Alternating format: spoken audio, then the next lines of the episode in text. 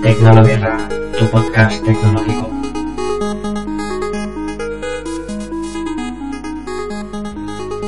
Muy buenas a todos y bienvenidos a un episodio más de Tecnolobirra.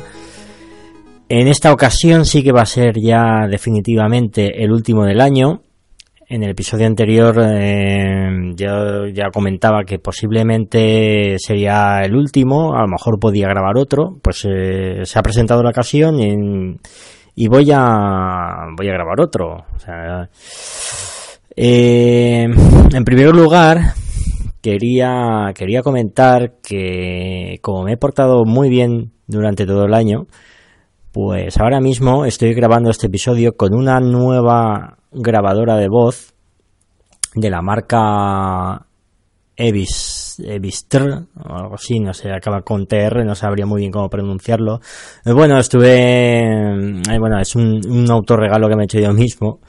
Estuve mirando, pues, eh, grabadoras eh, que no se me fueran mucho de precio por, por Amazon y vi, pues, bueno, comentarios sobre este modelo de esta marca, etcétera busqué unas pruebas de audio por internet y tal y, parecía que, pues que estaba bastante bien. Entonces supongo supongo que en este en este último episodio ya ya se notará un cambio de o un salto espero que sea un salto de calidad en, en el audio en, en mi voz.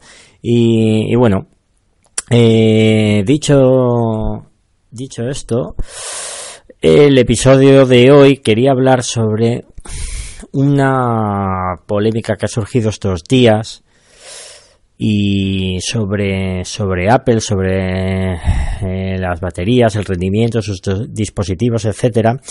Y bueno, voy a poneros un poco en situación eh, y explicar un poco el, tema y bueno, y mi opinión de todo esto. Pues resulta que un ingeniero de, o un desarrollador, en este caso de, de la, de la aplicación Geekbench, ¿vale? Que se, se trata de, de, una aplicación que te hace una prueba de rendimiento te, y te saca un resultado, una puntuación, etcétera, ¿vale? Muy, es algo muy, muy habitual de que hayan esas aplicaciones. Pues bueno, este, ese desarrollador llamado John, John Poole, eh, se dio cuenta de que, de que, en iPhones eh, más antiguos, un 6, 6S, etcétera, eh, al hacer el, el, benchmark, al pasar eh, esta aplicación se dio cuenta de que, de que el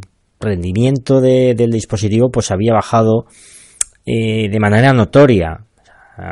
de manera notoria no quiere decir que sea exagerado, pero sí de una manera que, que él, él mismo se dio cuenta enseguida y eh, llegó a la conclusión de que, de que Apple eh, había, había bajado eh, intencionadamente el rendimiento del dispositivo por el motivo X que sea. Entonces, este señor se puso en contacto con Apple, mostrándole las pruebas de su, de su, de su test, ¿vale? De, de rendimiento y bueno, eh, esto se hizo público, ha habido un poco de revuelo y bueno, al final eh, Apple ha confirmado que eh, en dispositivos antiguos, más antiguos, a partir de, concretamente a partir del iPhone 6, eh, pues reduce intencionadamente la, velocidad de procesador para, según ellos, aumentar la vida útil de la batería porque las eh, recordemos que las baterías que lleva que lleva el, iPhone son de iones de litio y bueno al cabo de X tiempo pues baja baja el, el rendimiento de la batería bueno pues como como todas no pero bueno estas especialmente se ve que no sé muy bien el motivo técnico no pueden ofrecer el 100% de rendimiento entonces esto puede provocar que, el dispositivo se apague o que la duración de la batería sea mucho menor, etcétera, etcétera. Entonces, bueno, pues eh, Apple eh, ha sacado este comunicado que, dice textualmente, pues eh, nuestro objetivo es ofrecer la mejor experiencia para los clientes, incluyendo el rendimiento general y la prolongación de la vida útil de sus dispositivos. ¿Vale? Esto, esto lo dice Apple en un comunicado. Y bueno, también, también comenta que las baterías de iones de litio reducen su capacidad de suministrar la demanda de corriente máxima cuando en bajas temperaturas tienen una baja carga de batería o cuando envejecen a lo largo del tiempo, lo que puede ocasionar que el dispositivo se apague inesperadamente para proteger sus componentes electrónicos. Esta, esta función, pues como, como he comentado antes, eh, se introdujo el año pasado en una de, una de tantas actualizaciones, en, tanto en el iPhone 6 como en el 6S o en el iPhone SE, con el objetivo, y vuelvo a leer mm, palabras textuales de Apple, con el objetivo de suavizar los picos instantáneos solo cuando sea necesario para evitar que el dispositivo se apague inesperadamente durante esas condiciones. Pues bien, parece ser que esta función también la acaban de introducir en el iPhone 7 a partir de, iOS 11.2 y Apple avisa que su plan es agregar esta característica a otros productos en el futuro. Es decir, a partir de, de ya, todos los, los iPhone, que cabe recordar, partimos de que el más barato que se vende a día de hoy, partimos de aproximadamente 800 pavos, ¿vale? 800 euros, 800 dólares.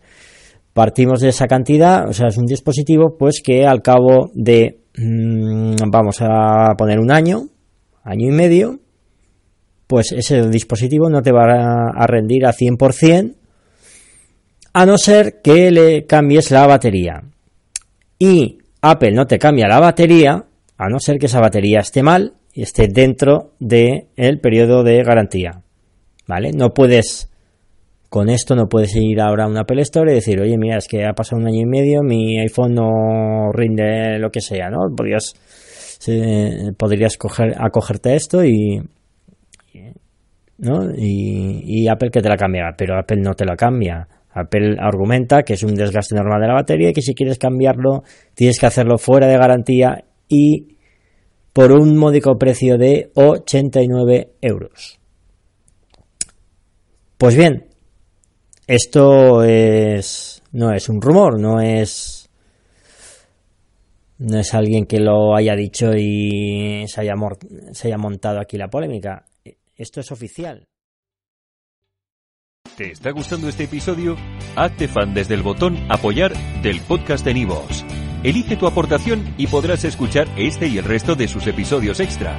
Además, ayudarás a su productor a seguir creando contenido con la misma pasión y dedicación.